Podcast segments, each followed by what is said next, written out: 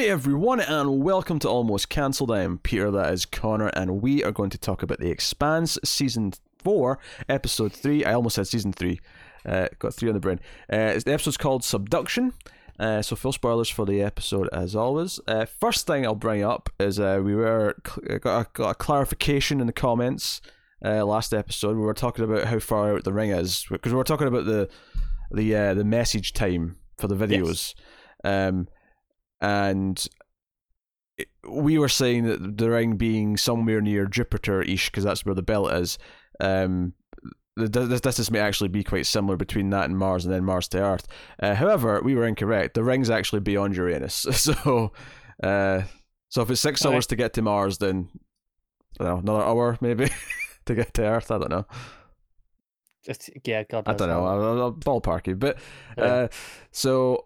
Yeah, so yeah. To be fair, there was something in this episode that implied that it was a bit of a journey anyway. Yeah, they said something took months. Yeah, it was like a long journey. Yeah. So yeah, we actually picked this episode up right where we left episode 2 off. With Holden and Alex out by the structure. Amos is still down there, kind of still staring after the aftermath of the shooting. Everyone's kind of distraught. All this is going on. So yeah, we'll start kind of, I think, with the base. The one thing we'll mention about the structure is that it seemed to set off... Alex later on called it a circuit that he hooked up. But basically, a very specific chain of lightning was hitting every so often in a straight line, essentially going round the planet, starting from the structure. It goes through the settlement. It only hits it in one place, but it's a scary moment, and then it keeps going and goes all the way around the planet to a set of islands somewhere. Yeah, he mentions that it's going in set increments of time and distance. Yeah, there's always 13 bolts per discharge, which he mentions. There's 13 moons, so he's assuming it's linked to that somehow. Yeah, and I don't know if the islands were like the direct opposite side of the planet, or if they were just somewhere more specific than that. But obviously, once it does that, obviously other stuff starts happening. We'll get to that later. But I mentioned the lightning because the lightning happens. Yes, it happened in the settlement, and kind of almost distracts everything. The team get on the comms with each other and kind of fill it around. And Holden just tells Amos to keep on top of things in the camp, and. That he does in a number of ways. So that's it. The lightning blows out the generator or whatever, right? There's a number on their electronics, and Amos is trying to help. Murtry is saying, "No one help them. Like our team, no help. Just leave them to fend for themselves. They chose to be here. They can do what they want." Yeah. So Amos is trying to help. Naomi takes it upon herself to leave the ship to come and help. As an engineer, and she almost has an attack just. Try to go up the ladder to leave. Yeah, you're right. Okay, this is clearly not going well. Yeah, she rushes out of the med bay, takes a quick read, and then takes a shot, and puts her heart rate down, and it's like, all right, fine, but I mean, that was just one rung of a ladder. We got a lot more to go. It was a pretty easy start, as things go. Yeah. But she's out there, she's helping, she's doing doohickeys, she meets Lucia and her family. We find out Lucia's daughter... wants to go to college on either the Belt or maybe even Mars or Luna, for whatever she wants to do, because Naomi did it in the Belt. But her family's you're staying here. We're starting a new life here. You can't just go back now. We're kind of so we get a little bit of family turmoil there. But we have Amos at one point shorts out the thingamajig. I don't remember what he said it was, but he's like, "Hey Naomi, you got any of these?" And she's like, "Nah. Sorry, I'm all out." It's like, and he looks over at the I think it's the RCA, what they're called, the security team. Yeah. He's like, that's okay. And I'm just like, oh god, Amos, what are you gonna do? Amos causing trouble. Never would have guessed that. And he just strolls on over, as happy as can be, goes to pick up a crate, and a couple of the guards are like, "Hey, what are you doing? We've been told no one's allowed to touch it. This is ours." He's like, "But you're not using it." And he's like, "Put it down." So he drops it on his foot and immediately starts beating the shit out of 2 or 3 of these guys without much effort. And a bunch of them pull their guns, and it's only because his F-buddy basically comes out. I've not got her name yet. It's Chandra. Is it Chandra? Yeah, you're right. Chandra, yeah. Do you know what threw me off? She has her photo on IMDb. She's got the frizzy hair, big curls. Yeah. So it wasn't sticking out to me. I was using Amazon's quite fantastic X-ray system, where if you just get to a scene where they're in, and you just if you're watching on a desktop browser, then just move your mouse over it. Pop up with everyone in the scene. You know what? I recognise them now that I've read that. She was Robin in The Boys. She was. Yep. Yeah. Do you know what we're just talking about? Nonsense stuff here now. Amazon finally added the 4K version for season 4, so I'm quite happy. Oh, it took a couple of days? Yeah, it took a couple of days. I mean, we didn't watch one yesterday, admittedly, but so I don't know if it was there yesterday, but it wasn't there. It was at least late Saturday when they added it, or if not, sometime on Sunday. Yeah, fair enough. So I was checking because I wanted to watch the next one in 4K. Yeah, so Chandra comes running out and stops everyone from shooting him, and she runs up to him because Amos just keeps walking. He picks up his thing, his box, and his generator. He's like, "Do you want to get shot?" Like, no, not really. Well, I mean, I do work for Murtry. I'm going to have to shoot you if you pull something like in. He's like, "Okay, fair enough. Does this mean we're not going to be screwing anymore?" Like, I mean, no, I guess not. I mean, like, okay, cool. See you later. It just keeps walking. Hell, that wasn't even the first Amos moment that made me laugh. But earlier on, when they're on the comms with Holden and that, he explains what happened in the camp with one of them getting shot. Naomi's kind of pissed because he shot an unarmed man and whatever, and quite rightly. And Amos just casually says, "Oh, do you want me to shoot Murtry?" And Holden's like, "No, don't shoot anyone." Classic Amos. Oh, it's great. And of course he gets everything up and running, and as he's doing that, he's leaving this little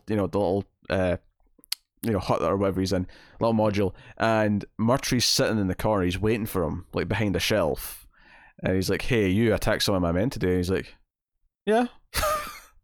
I did. Yeah. He's so casual about all of it, isn't he? He's so calm. And what I love about this is that he's saying that he recognises Murtry. He's saying he's recognising him as a killer, and he says from one killer to another, don't try any of this shit with my crew, because And Murtry, like, even at this threat, is like, "Hey, like, this is going to end with you and me bloody," and he's like, "Why not right now? I'm free." Yeah. Like, and I think it does set them apart in the sense that, I mean, obviously, first of all, Amos has these people around him who kind of guide him morally speaking, so does that. But even aside from that, this sets up Murtry as more of the coward between them, because I think Murtry's lack of jumping in right here and now says to me he'd rather be more of a weasel. I think it's also just the fact that Amos has long accepted what he is and who he is, right? He's pretty self-assured that he's a bit of a digback, and he's okay with that. Murtry, like, this might be the first time he's killed someone, I don't know, but Amos is. I don't think so. I would taste it, I guess not. But either way, he's like, "Oh, you're just a killer," and he's like, you kind of dress it up and give yourself excuses, but ultimately, that's what you are, and we both know that. But I don't think Murtry's kind of really accept that, because, like he says, he has to have these excuses of, they were threatening me, whereas Amos just doesn't. He's way past that. I'm getting the impression that Murtry's really going to upset us before Amos eventually puts him down at the end of the season, and we're going to cheer. I really hope so. I think he's going to really upset us and do some nasty shit. I mean, obviously, he does some nasty stuff at the end of this episode, because there's a couple of the Belters who are kind of talking about making a sort of attack to sort of like gain control throughout. They try to talk to Lucia. Murtry even goes to talk to her under the guise of tightening his knee brace. And this is when Naomi comes in and yells at him for all the bullshit he's pulling. "Oh, you want help from the doctor here, but like you're not helping with anything else." And that's when Naomi has, I mean, it's not a heart attack, but Lucia says she thought it was a heart attack at first, because that's what it looked like. Pretty understandable, yeah. But, he's actually got the whole place under surveillance. He hears a lot of these conversations, and at the end of the episode ends with him just gassing these people. They come running out. They've got a firing squad just standing there waiting to put them down, and he comes over and just takes that final shot. Yeah, this is one where he's definitely going overboard, but they kind of brought it on themselves to a degree, right? In that they were plotting this attack and they were going to do something violent. I mean, as opposed to the first encounter, at the end of the second episode where it was just a baseless threat. Well, now here's the thing though, like, it doesn't justify any of this, because No. They had them down for the count. They didn't, like, this was, again, shooting without the need to actually kill. Oh, I mean, of course, yeah. The last person who pulls out a gun and starts taking shots, sure, okay, he's firing at you, whatever. But the way kind of targeted them, it was very malicious. It was very much going after them.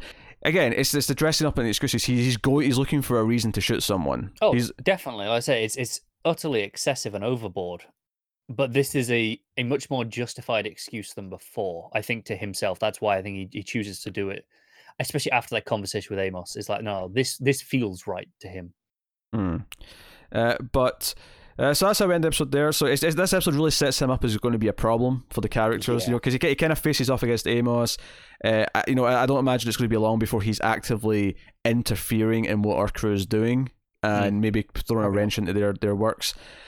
So that goes on, and, you know, Naomi wakes up and Lucia's like, hey, like, and this is something actually that we could have questioned had we had more time to think about it, but all these people are Belters, all these people who are down here on the planet, and she says, hey, there was, like, you know, 10 or so of us who, when we landed, like, started immediately having problems because they hadn't taken to the gravity meds as quickly as everyone else. Now who knows how long they were taking? Oh, probably longer than Naomi was, for sure, because they were planning on coming here, but and she's like, no, mate, no, you have to, like, get basically into orbit, like, within a day or two, you're probably going to be dead, because that's essentially what happened before. You know, a couple of the guys said, no, I can just fight through it, and within a day they were dead. So it's really setting the stakes up here of, like, how dangerous it is for her to be walking around on the planet. You just know that there's going to be an emergency sooner rather than later that she has to come down for. Yeah, and it's one of those things where, for some reason, I was kind of thinking that she was better off on the ship, like, it was maybe better, but again, it makes sense that the gravity... I mean, I don't know if I figured that, oh, well, the ship has artificial gravity, can they turn that on even though they're on gravity already and have it be less impactful? I mean, it was stupid, but... There's a logic to that thought process. Cause... But I assumed that she was actually fine if she was on the ship still, and that's why they left her back at the ship. Yeah. But... No, I think they just left her at the ship because it was... There was nothing strenuous there, yeah. Like, you know, for it to do. Plus, the med bays, plus the med bays, like, right there as well. Yeah, sure, but I think Alex was thinking she'll be sat in a chair. Yeah. She won't be, you know, doing anything, you know, that will strain her body. This will be easy, rather than it'll, you know, make it easier because of the gravity. Yeah. So, but no, Lucia's like, no, you have to go into orbit. You have to get off the planet's surface. Which, assuming she takes, you know, the ship, then. To do that, we're going to be out of commission of a ship should it be necessary immediately on the ground. Yeah, and I didn't take any of this to mean that she can never be fined to be on a planet, just that they rushed the meds, they rushed everything, and it'll take longer. Yeah, it's going to take longer for her heart and all that to, you know, catch up and be there. So, so again, solid stuff building there. Go over to Holden and Alex, and...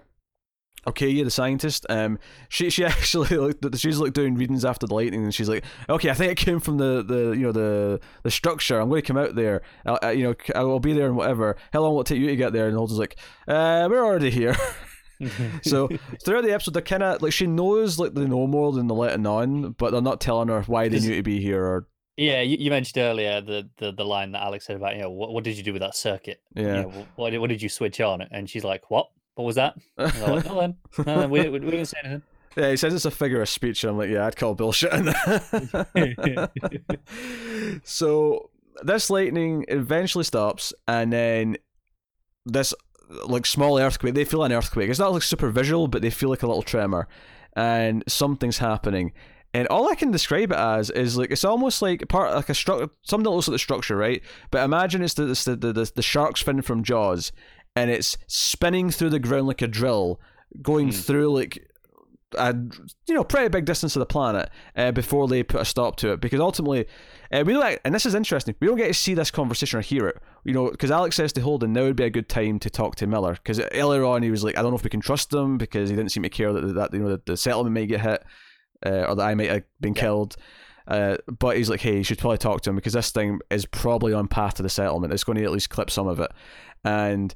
he just sort of steps back and kind of turns as if he's talking to someone, and I'm like, okay, on the one hand, maybe he did talk to Miller, and he said, yeah, you can just shoot it with a torpedo and that'll solve it. And to be fair, it does seem to solve the problem for now. For now, yeah. Yeah.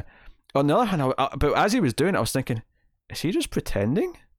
That's what I was under the impression of. Is, I mean, again, this could be just them hiding the conversation from us. Yeah. But it's weird because we've always seen the conversation. Is it because there's someone there who doesn't know he's there? Like they're sort of doing this thing where because OK is there, they're not showing us. They could be. It really felt to me like he was looking around for Miller and then kind of kept up the act and then was just, and he was like, I don't know what to do. I'm going to make an executive decision as, you know, as the leader. Let's shoot it. Actually, at first I thought the impact did nothing, but it did stop spinning because it looked like it bounced off of it almost at first. And again, I'm not sure if it did do anything or if it was just kind of a weird coincidence almost. But it kind of sinks into the earth, like the entire our surrounding ground just kind of buckles and it goes in. Yeah. So I'm curious. There's a couple of times as well that Holden's kind of, you know, he stops and touches the ground and you get the impression that it is thrumming, right? You know, it's because we see it moving around this circle and it's, you know, it's spreading out like waves from that. And you kind of get that impression. Yeah, you can tell it's pulsing. Yeah, this is a pulsing kind of feel to it, yeah. So, no, I'm obviously intrigued by what's going on here. So, yeah. We'll see what this thing is. As of yet, I don't have a clue. Oh, it's fascinating though. And then obviously we'll go over to Avasarala, who has now got someone to run against, this Gao character. Mm-hmm. Which, by the way, given that we had like Mao as a name, you know, for multiple characters over a few seasons, like it's kind of cruel to give us Gao as a new name. Can I just throw that out there? I mean, it didn't really bother me. I'm going to accidentally call her Mao at some point. Yeah, but you're terrible with mixing up names. Shut up. Even when they're not that similar. Shut up. But these are similar. Yeah. Angela, Darlene. Look, that's besides the point. So she's going to be running against, and there's a little bit of dirt digging going on.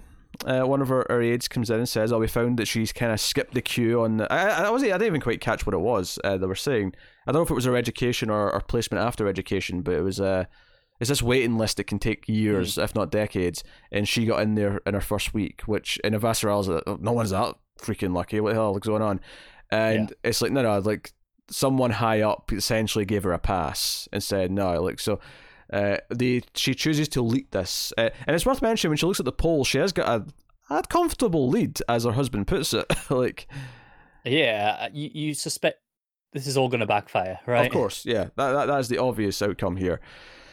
Just, you know, on the husband, because, you know, we've got a little bit more of him in this episode, and, you know, we talked how he was recast. The dynamic does feel pretty different between them, because I think, you know, before, you know, it was an older man who was much closer in age to what she is now. Now it's, you know, this younger man, and I do feel the dynamic being different here. He also feels more active in her career in a way that the other actor didn't. Yeah, I think the other actor, he had a lot more like a kindly sort of thing going on, a lot softer. Whereas I don't know, you know, not that this is bad. You know, I think it's still a pretty good performance, just very different. Yeah, it's just different from what we had before, and we're just getting used to it. So yeah, but yeah, I know Avasarala was dropping F-bombs left and right because of course she was. Yeah, they really went. Well, we're on Amazon now. Screw it. Yeah, that's the thing. Gao comes by to hand in her resignation, kind of officially. And she even comments, "This is stupid to even have to do this little tradition." And Avasarala is like, "No, we'll stick to all these things." So, you know, it's interesting. So that was basically it for Avasarala. Obviously, Bobby did have some interesting stuff going on here because her nephew David is kidnapped essentially and forced to sort of work off the debt of the lab that was destroyed. And we meet the girlfriend's boss, this guy, who, as an actor, I kind of recognised him and I couldn't quite place it. And it's because I'm used to seeing him with hair. Yeah, he's got his head shaved in this. What's he been in? Because I felt like I was recognising him, especially his voice. You know what? I'll tell you. Let me just click on him again. Where is it? Right, so the actor's Paul Schulze, if I say that properly. And he was in the fourth Rambo, he was in Panic Room, he was in 24... it's just one of these. It's popped up all over. Then he was in the Punisher TV show, which you watched some of. Yeah. You know, he honestly with hair, I recognised him immediately. Yeah, because I definitely like recognise him like vaguely, and I'm like, I've seen him in something, I'm sure. Yeah, some episodes of West Wing, some episodes of this, some episodes of that. Yeah. An episode of Frasier. Yeah. It's all over the place. But he got a new look, and he is kind of the boss, and he's like, hey, because she keeps saying, obviously, like, you know, give me David back, and he's like all we want you to do, you've got access to, you know, the decommissioning, you know, military ships, you've got access to all those storerooms. All we want you to do is leave one open accidentally, and David can go home. She's immediately like, what do you want? Because if it's weapons, I'm not doing it. Yeah, she's very strong on her morals there. She's not wanting to do that. And he gives her a little data pad and says, no. Like, there's all the information you need. And she's like, why should I believe you? And it's, you know, notably, when she goes to do this, she does actually do something extra. She actually goes and checks the items that they're taking. Yeah. And it was, again, like, making sure it's not weapons at first, right? Yeah, so, it was like circus. I mean, it did say for a light beam, I believe, was what it said. It was light beam type beam encryption. So it's to presumably to crack the encryptions of whoever's, you know, using those codes.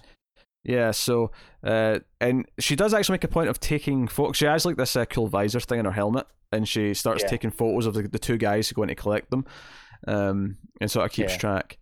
And we did miss a major beat between these two parts, though.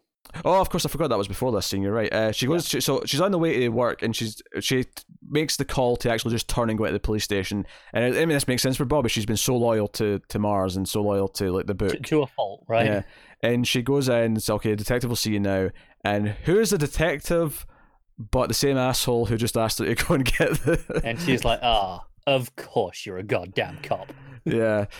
So Martin explains, "Look, you know, like, Martians need this too, and like you're going to do this." And she even says, "Yeah, but because she brings up security cameras and stuff, like, hey, there's glitches all the time," implying that he can kind of take care of that there won't be any issue, with that. And it takes a sort of interesting turn where, because he asks her to come meet him on one of the I want to call it a tram, but that's not the right word. Yeah, train seems wrong. Trams. I'm sure they called it something in previous seasons, and I'm just monorail, kind of monorail. Yeah, whatever. Transporter. So he meets up with her, and David's already back home. He kept his word. That's done, and he's got her there because he basically wants to employ her. It's like, you're a person of your skills and your experience. Like, you could be very useful and make a lot of money. And she's like, well, I'm not criminal. Like, I'm not doing that. And he's like, hey, like, you know, like, all these warships, all this technology that Mars... Because obviously, since the first episode of the show, it's always been Mars has had the best technology. They've put so much effort into that they're ahead of everyone else. But no one's using it because war's over. And now this new frontier, this new place of dreams are the gates. That's where everything's going. And it's not that he wants to go there himself. You know, as she points out, he's kind of just selling this, presumably to the OPA. Like, he's selling this to other people. Yeah, he makes point of going, oh, I don't care about their political affiliations. Highest bidder, I'm sure, is all he cares about. Yeah. So it's kind of interesting that he's trying to, like, sort of plead to the morality or whatever of her, of saying, you know, this is the future and Mars is going to change because of it, and you can be ahead of that. But at the same time, he is just making money, and he's not actually devout to any sort of... to be fair, he never denies that either, though. That's true. Yeah, when he kind of gives her that spiel, and she's like, oh yeah, and you conveniently make a lot of money, and he kind of just sits there and is like, yeah, sure. But it kind of hurts his sales pitch. If he's going to sell it to her on you're doing the right thing, it's kind of hard to swallow when that's not why he does this. Like, no.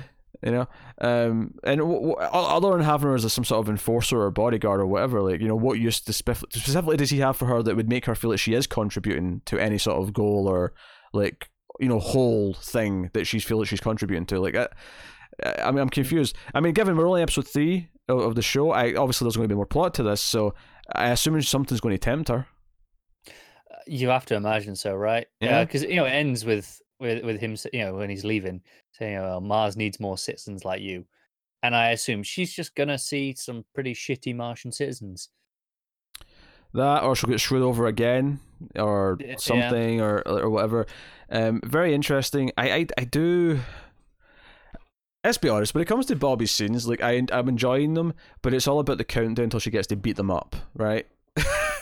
Kind of. Because there's a point where she says to him, next time you come for me, you better bring a gun because I don't want to kill an unarmed man. Like, that. I mean, that's a badass line. It was, yeah. And she took something to stab him with in case he, you know, he wasn't going to give David back. And he's very aware of this. So I'll just see how far I can push you before you shiv me. Yeah. He was very aware. He's very self-aware of that. So yeah, like it's intriguing so far. I'm curious to see where this goes, and does she go down the rabbit hole, as it were, or is this because I think I was making the assumption last week that this was going to be her fending off this kind of like force, right? And this has kind of changed the game a little bit, where now it's kind of about tempting her to be a part of something else, and does she take that? Versus Avasarala's offer, where this is made. Because I think Avasarala's offer, like, I almost felt like it might have been out of pity, like, oh, because she cares about her, she feels like she's been saved. Whereas this is, she's been offered this based on her own skills, or at least she'll see it that way. And I think what's interesting is, again, the way she's viewing it in context of Mars, because all of this is, she is so loyal to Mars. That's part of why she turned down Avasarala's offer, because despite the way they've treated her, she is still loyal to Mars. And and this guy's going, hey, Mars is going to have to change if we want to be at the forefront still.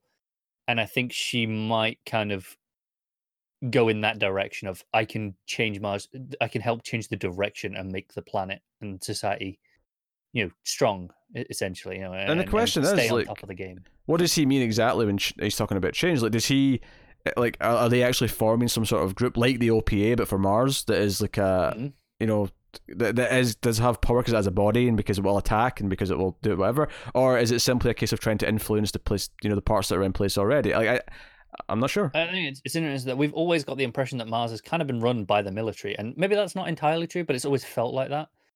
It's always felt unified. It's never, up until now, it's never felt like there's been opposing opinions on Mars, essentially.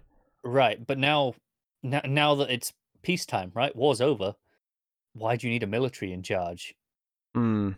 Like, will that kind of, everything that we've seen from Martians before this is, hey, look, everything we do is so that we can beat Earth. Or everyone's contributing in their own way. Now that they're not trying to beat Earth, what's their goal? They haven't got that unifier anymore. That's where the splintering's going to come from. Yeah.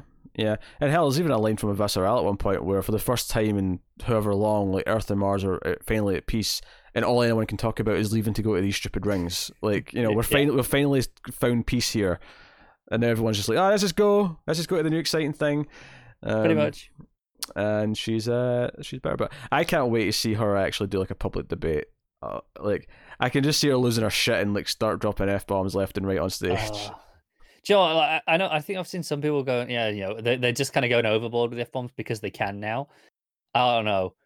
Avasarala as a character just feels like she wants to drop them every other sentence anyway. Yeah, I think it was sort of slowly ramping up throughout the show, to be honest. By the time we got to, late season 3, well, admittedly, Avasarala was kind of missing for the last half of season 3, but, if you remember the first half of season 3 when, Bobby had her in the ship and she was, like, talking about how much she hates space, like, she was dropping F-bombs fairly regularly then.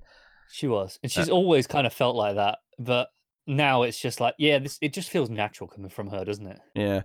So, yeah, no problems there. All the plot lines are, for the most part, intriguing me, and it's interesting that we have kind of a straight up human villain this season, in a way that I don't know if we've had, because we've definitely had opposing forces in that. There was a lot of stuff with like Fred Johnson or even Dawes where there was coups and there was like, allegiances shifting in that, but it always felt like, okay, they're kind of antagonistic towards our main characters and what they're trying to do, but in that, whereas Murtry kind of just feels like an evil dickbag, and like he's going to get in the way, and the only way we're going to get out of this is to put him down. We had the evil doctor and stuff and whatnot, and obviously Mao himself, but like, I don't know, like he feels different. I think Murtry feels different. Maybe it's just the idea that all those characters before were like evil versions of like other characters we've had, whereas this is the evil version of Amos, which is an interesting concept. It's kind of more terrifying in a way.